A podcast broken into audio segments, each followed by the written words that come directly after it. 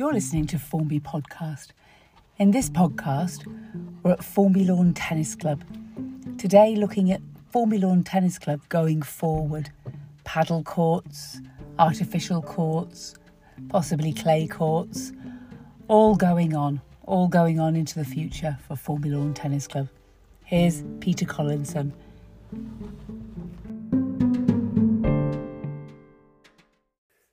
A history of the Formby Lawn Tennis Club, eighteen eighty-eight to twenty twenty, written by Peter Collinson.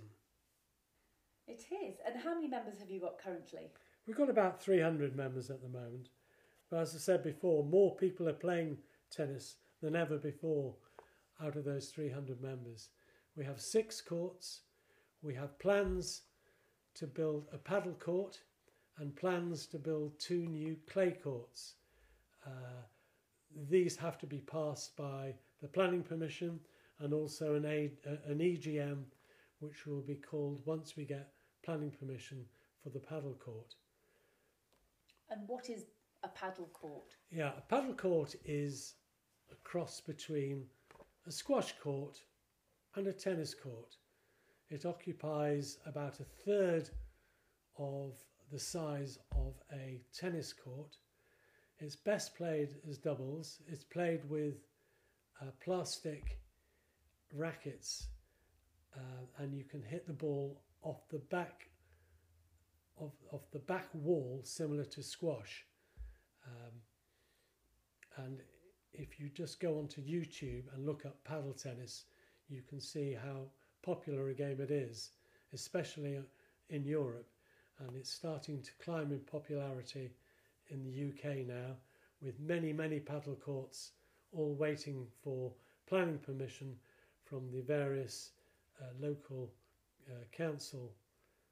Um, I'm surprised and slightly irritated that we have not been given permission as yet to build a paddle court. It seems it's an extra facility for the people of Formby, and I'm astonished that they seem to have dragged their feet to give us this permission.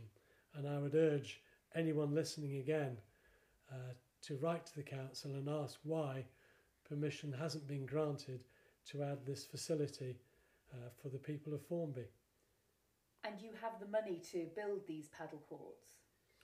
Yes, we, uh, as part of being part of the L T A, we have to put a certain amount of money away every year, which we do, and we've been doing that for the last twenty odd years, and we now have enough money uh, to put a new paddle court in. Uh, the, the paddle court, to put a new paddle court in, is over one hundred thousand pounds. That includes preparing the ground, the actual court and the construction. We've very fortunate that uh, Liverpool Football Club uh, gifted our present paddle court. Uh, Jürgen Klopp is a great paddle court, uh, paddle tennis player himself. And when Liverpool moved from Melwood to their new facilities in Kirby, uh, the paddle court, rather than being demolished, we were able to pick it up, dismantle it and bring it to our club, where it is waiting to be erected once planning permission has been granted. And is a, a paddle court, it can't, why can't you use the squash court that is one hundred fifty yards away from the tennis club? Oh, it's a totally different game is to, it? to squash court. Different rackets, different balls, different rules. But the same square, high-walled building? Almost, yes, almost. So you have two squash courts with six yes. members, I think, in the squash club at the moment, aren't there? Yes, but a squash court, you're playing against a wall. When you're playing paddle tennis, you're playing against opponents. So you've got two people at one side of the net and two people at the other side of the net, similar to tennis. So if you think about them, they're playing tennis, but they have the facility to be able to play off a back wall as well, which is why I've said it's a cross between squash and tennis. It sounds like it's spaceship tennis. Spaceship tennis sounds good to me. When you see Formby Lawn Tennis Club, you can see that it has been loved, nourished and incredibly well run since its start, apart from not being able to keep the minutes for the first however many years. To be able to replace the courts, every ten years is it, you replace all of the hard courts, the all the... Yeah, the artificial grass courts. Um, it's about every ten to fifteen years uh, they have progressed the hard, the, the grass courts, the artificial grass courts. Uh, grass courts were everywhere up until about the nineteen seventies, and then they put in shale courts, which were pretty horrible really, because if you fell over a, over on one of those you knew about it. The trouble with grass courts is you couldn't play in the winter, and the club actually used to close down in September and not open until Easter, so it was only played for six months of the year. Even when you could play, the grass courts were not available until lunchtime, uh, and if it rained and you played on them, and if Mister Noble found you playing on the courts when they were wet, you were in serious trouble. So to make it an all year round court uh, club, you had to put in artificial courts, which we have done, and hopefully we will build clay courts as well alongside them to give you two different surfaces to play on. For artificial courts, when did they actually arrive at Formby Lawn Tennis Club? Ah. Because some of the best tennis that we play, I think, is the evenings at the end of November on a crisp night, and you're down with the floodlights, and I mean, floodlights just in their own right are very unusual in a club of this size, are they not? Yeah, the floodlights on courts one to four were installed in nineteen eighty-eight, and then courts five and six were converted to artificial grass in two thousand. Um, the floodlights on courts five and six were then installed in two thousand three.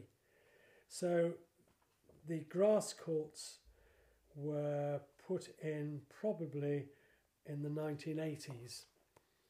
Uh, the artificial courts. The artificial courts, sorry, yes, in nineteen in the nineteen eighties. So we're now uh, we can play all year round, which is great. And you can, I mean, and you just put dust and sand on those, and that looks after them. I mean, they are brilliant, the courts.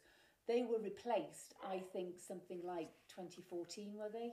twenty thirteen, twenty fourteen. No, they weren't replaced. No, we had the grass courts. We had nine grass courts uh, originally, uh, and then the grass courts uh, one to six were converted from the nineteen eighties, finishing in the year two thousand.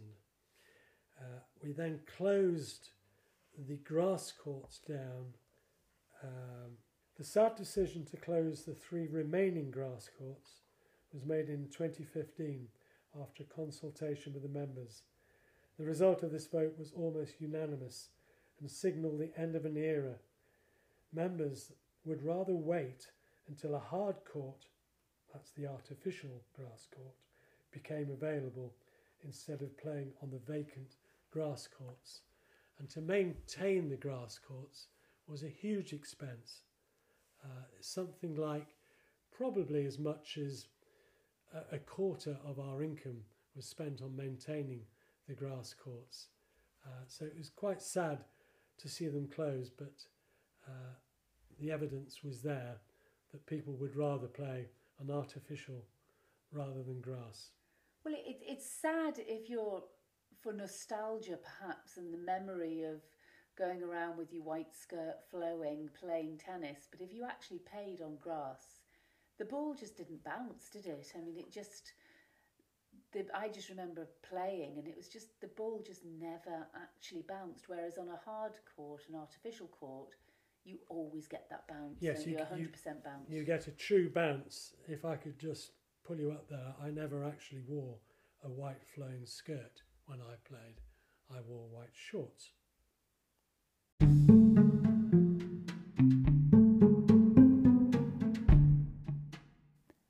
Formby Podcast is an independent production. It comes to you free. If you'd like us to tell your story, or you know of a story, contact us at formbypodcast at gmail dot com. See you next time.